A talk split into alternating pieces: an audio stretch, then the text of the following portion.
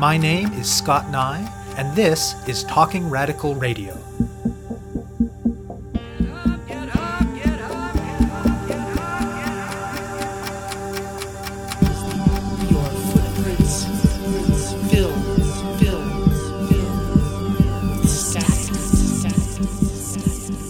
Hello and welcome to Talking Radical Radio, where we bring you grassroots voices from across Canada.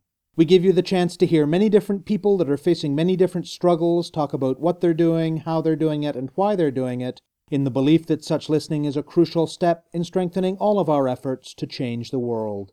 On this week's show, I will be speaking with Zohar Chamberlain Regev, Shabnam Mayat, and Wendy Goldsmith about the Women's Boat to Gaza campaign.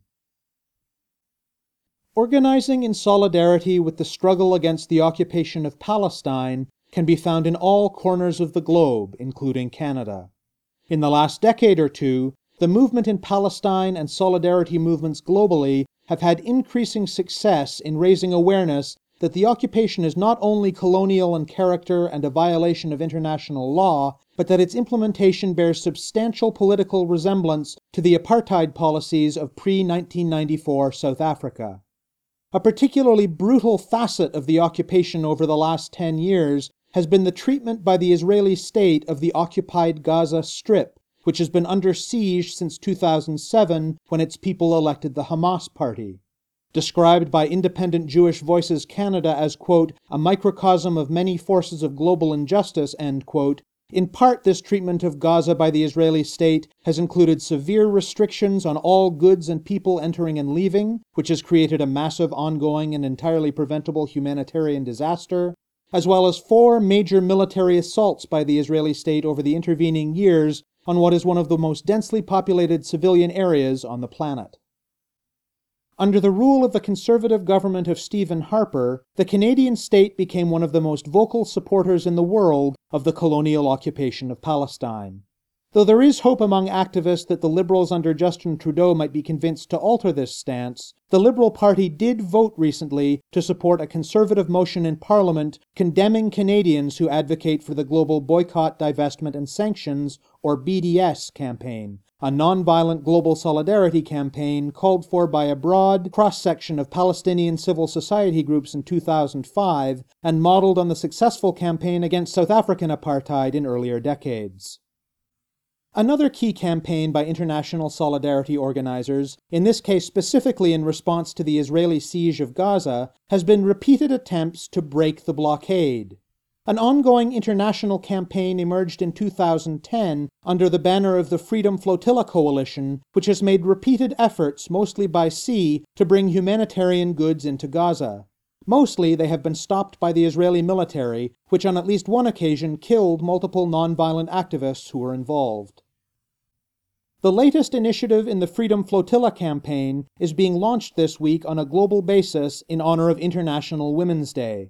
Networks of women in countries around the world, in tight consultation with women's organizations in Palestine, are collaborating to send a women's boat to Gaza. They aim to challenge the siege, to contribute to the growing global awareness of and opposition to the occupation, and to highlight the important role played by women in all facets of struggle. Zohar Chamberlain Regev is an Israeli citizen who has lived in Spain for the last 10 years and who has participated in the coordination of the Spanish component of the Freedom Flotilla work since 2012. Currently, she coordinates the Women's Boat to Gaza Steering Committee. Shabnam Mayat is a South African human rights lawyer and a member of the Muslim Lawyers Association, and she is currently coordinating the South African Women's Boat to Gaza campaign. And Wendy Goldsmith has been a steering committee member for the Canadian Boat to Gaza campaign since 2010, and she's one of the Canadian representatives at both the Freedom Flotilla Coalition and the Women's Boat to Gaza campaign. They speak with me about the context of the occupation of Palestine, its apartheid character, and the siege of Gaza, about the overall campaign to break the siege, about the Women's Boat to Gaza campaign, and about the specifically Canadian aspects of this issue, both the Canadian state's complicity in the occupation and the work that solidarity activists in Canada are doing. We spoke by Skype from southern Spain, Johannesburg, South Africa, and London, Ontario. My name's Wendy Goldsmith. I live in London, Ontario, Canada. I'm a social worker, a mother of three, and I've also been working with the Canada Boat to Gaza project since 2010 and am now a steering committee member of the Canada Boat to Gaza project, which is part of the International Freedom Flotilla Coalition. I'm part of the media committee and we're going to be sending a boat hopefully in the fall towards Gaza. My name is Zohar. I'm an Israeli citizen, but I've been living in Spain for the last 10 years and I participated in the coordination of the Spanish campaign, which is called Rumbo Gaza since 2012. I'm currently the coordinator of the Women's Boats to Gaza Steering Committee. My name is Shabnam Mayat. I'm from Johannesburg, South Africa. I'm an advocate. I basically work in human rights law I'm part of the Muslim Lawyers Association, which basically does cases against Israel and other international cases. And I'm part of the Women's Boat to Gaza campaign in South Africa. And on the international committee, I assist with the delegates. So a brief introduction to what we call sometimes the Israeli-Palestinian conflict, but it's actually not a conflict. It's a situation of occupation and it's been going on for nearly 70 years if you take into account that it all started in 1948 with the creation of the State of Israel. But of course, the situation changes after 1967 when the West Bank and the Gaza Strip are occupied and put under military occupation because the territories occupied in 48 were actually included in what is the State of Israel and the Palestinians there are Israeli citizens as well. But the ones in the Gaza Strip in the West Bank are still under military control and they don't have any citizenship or rights to vote. The current situation after so many years of occupation is that the Palestinian people are resisting and the Israelis claim that they have to defend themselves by increasing the oppression. The situation in the West Bank is mostly the restriction of movement with the wall, with the checkpoints, the continuous harassment with nightly searches in the houses and administrative detention of whoever is considered by the occupation to be a threat, whether or not they're really one. And there is the situation of the Area C, which is under Israeli control, and there we have demolition of houses and people who are really the poorest of the poor who have been taken off their land. With the Gaza Strip, it's different because since 2005, there are no settlements there. The Israeli disengagement have left the Gaza Strip prone to the sort of blockade situation that we've seen for the last decade which very much restricts all movement of people and goods from within Gaza and into Gaza. What we call a collective punishment because it was actually a response to the Hamas winning the elections in 2006. And it, it's really affecting all life in the Gaza Strip of course, we had quite a few massive attacks with thousands of deaths and tens of thousands of internally displaced people in this time. The blockade really means that Gaza is closed by sea, by land and by air. The airport was destroyed in 2008, 2009 in the cast lead operation Operation Cast Lead was the name of one of the Israeli military assaults on Gaza, the one that happened in 2008 2009. And then, of course, the port of Gaza is not a real port, but it's also closed. And even though in the Oslo Accords, uh, the Oslo Accords were the agreements signed in the 1990s. Some hoped that they would bring peace, though others argued from the beginning that they were deeply flawed even though in the Oslo Accords it was decided that it had to be developed as a commercial port, it never done. And with the land, it's the same thing. The Egyptians, after their coup, closed the border. They destroyed all the tunnels, which was the way for the Palestinians to bring things in and out while the Israelis blocked all the other border passing. And of course, in the Oslo Accords, there were also safe passages between the West Bank and Gaza, and these were closed in 2001. So it was really never put into practice. Any person who needs to go out for medical treatment or for studies really needs to struggle in order to receive a permit. So this is the situation people live in. It's lack of hope. It's lack of possibilities to reconstruct after the great destruction of the last attack in the summer 2014. And this is where we come in trying to raise awareness of this situation and really make our governments do something about it. When we consider the Zionist occupation of Israel, we look at three distinct pillars which are similar to apartheid South Africa. The first one being the demarcation of the population into racial groups. So South Africa had an official racial ID for the state, which was white. Similarly, Israel has an official ID for the state, which is Jewish. In South Africa, everyone was assigned a racial group. You are either black, white, Indian, or colored. Similarly, in Israel, you are either Arab, Druze, Jewish, etc. And then there were laws to back up these things. So in South Africa, we had the Population Registration Act of 1950. And then the Bantu Education Act, which specifically legislated how black South Africans went through the education system. And then Israel has laws like the right of return law, the second way is you look at the segregation of the population into geographic areas. So apart from South Africa denying black South Africans the right to self-determination, you look at forcibly separating white people and black people on the grounds of their identity. Israel has done that between, you know, Jews and Palestinians. In South Africa, blacks were confined to special zones, ghettos, Bantustans. That's not very different to what's happening in Palestine at the moment. And then again, when we look at the laws that allowed this in South Africa in the 60s, there was the Group Areas Act, which basically decided which race lived where, and then the Native Amendment Act. And then when we look at Israel, you know, when, when we look at means taken to separate population groups, we look at issues like the wall, the system of roads, permits, which are very similar to South Africa's old pass laws, ID systems, and then the last thing is the draconian security laws and policies. South Africa basically did this by implementing very serious and draconian security laws which basically suppressed any opposition to the government. So there was censorship, there was torture, arbitrary detentions, there was assassinations, and of course many of these are similar to what happens in Israel.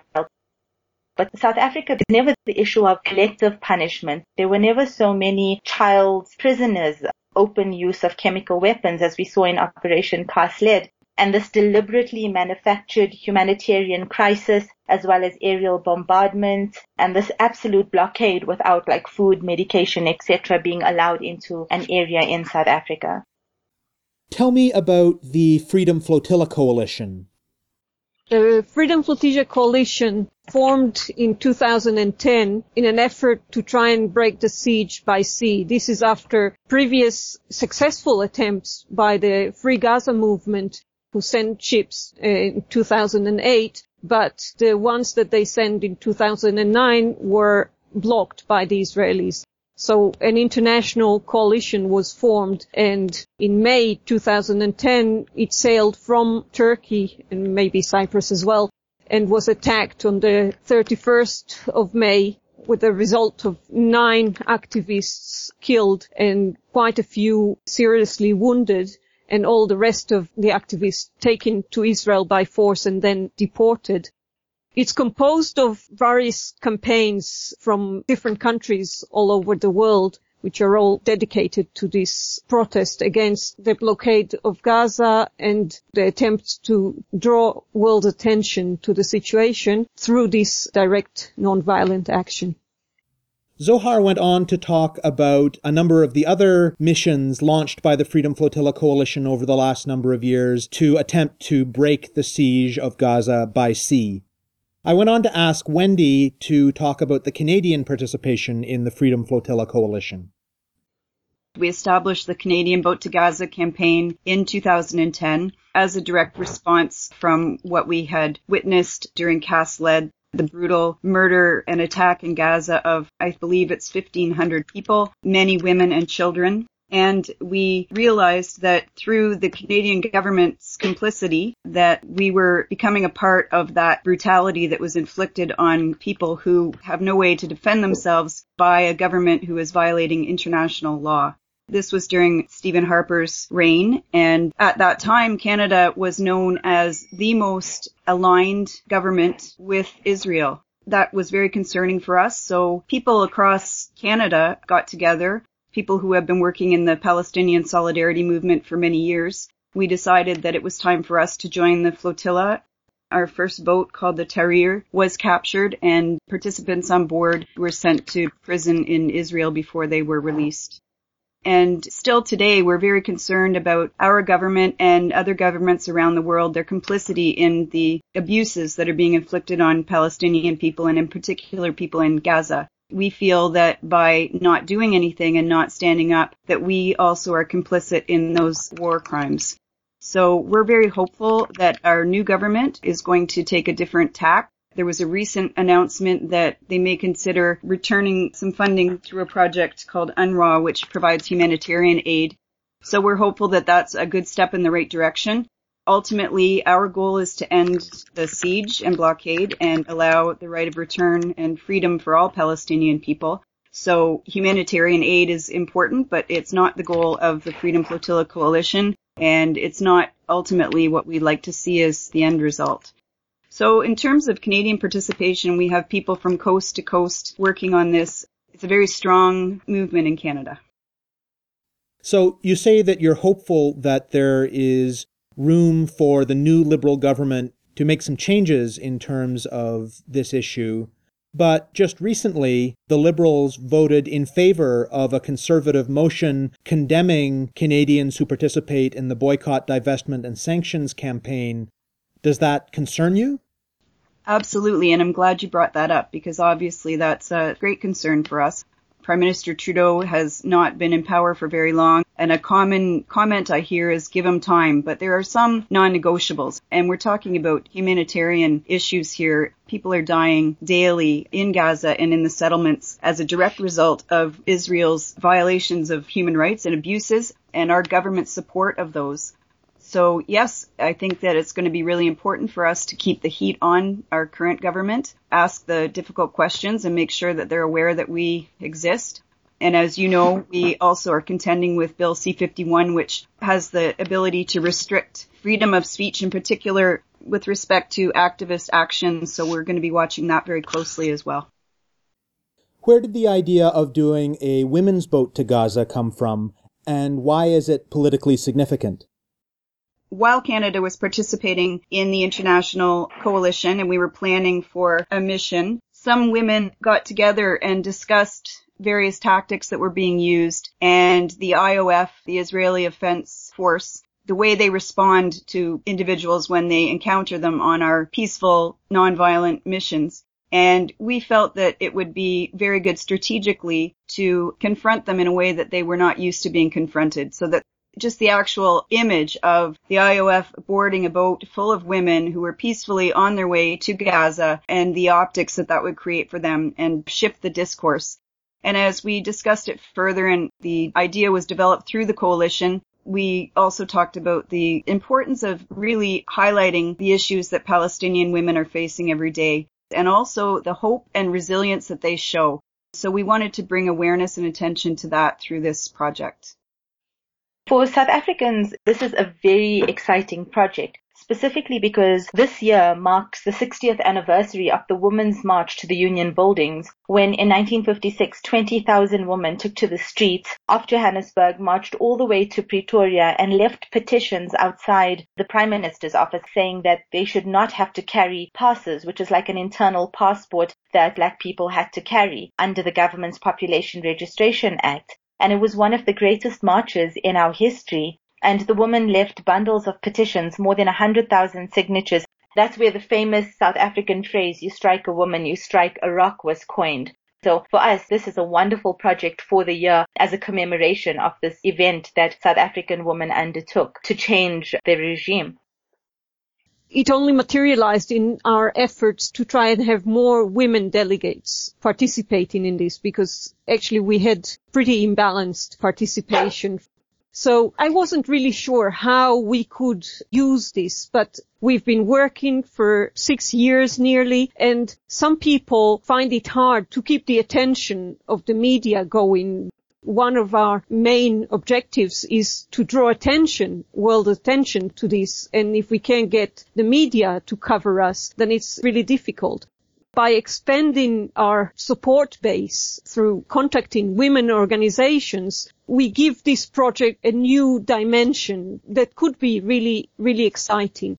For us here in Spain, it's very important to try and show the strength of the Palestinian women and their role in the resistance, which is on all of the spectrum of ways of resistance.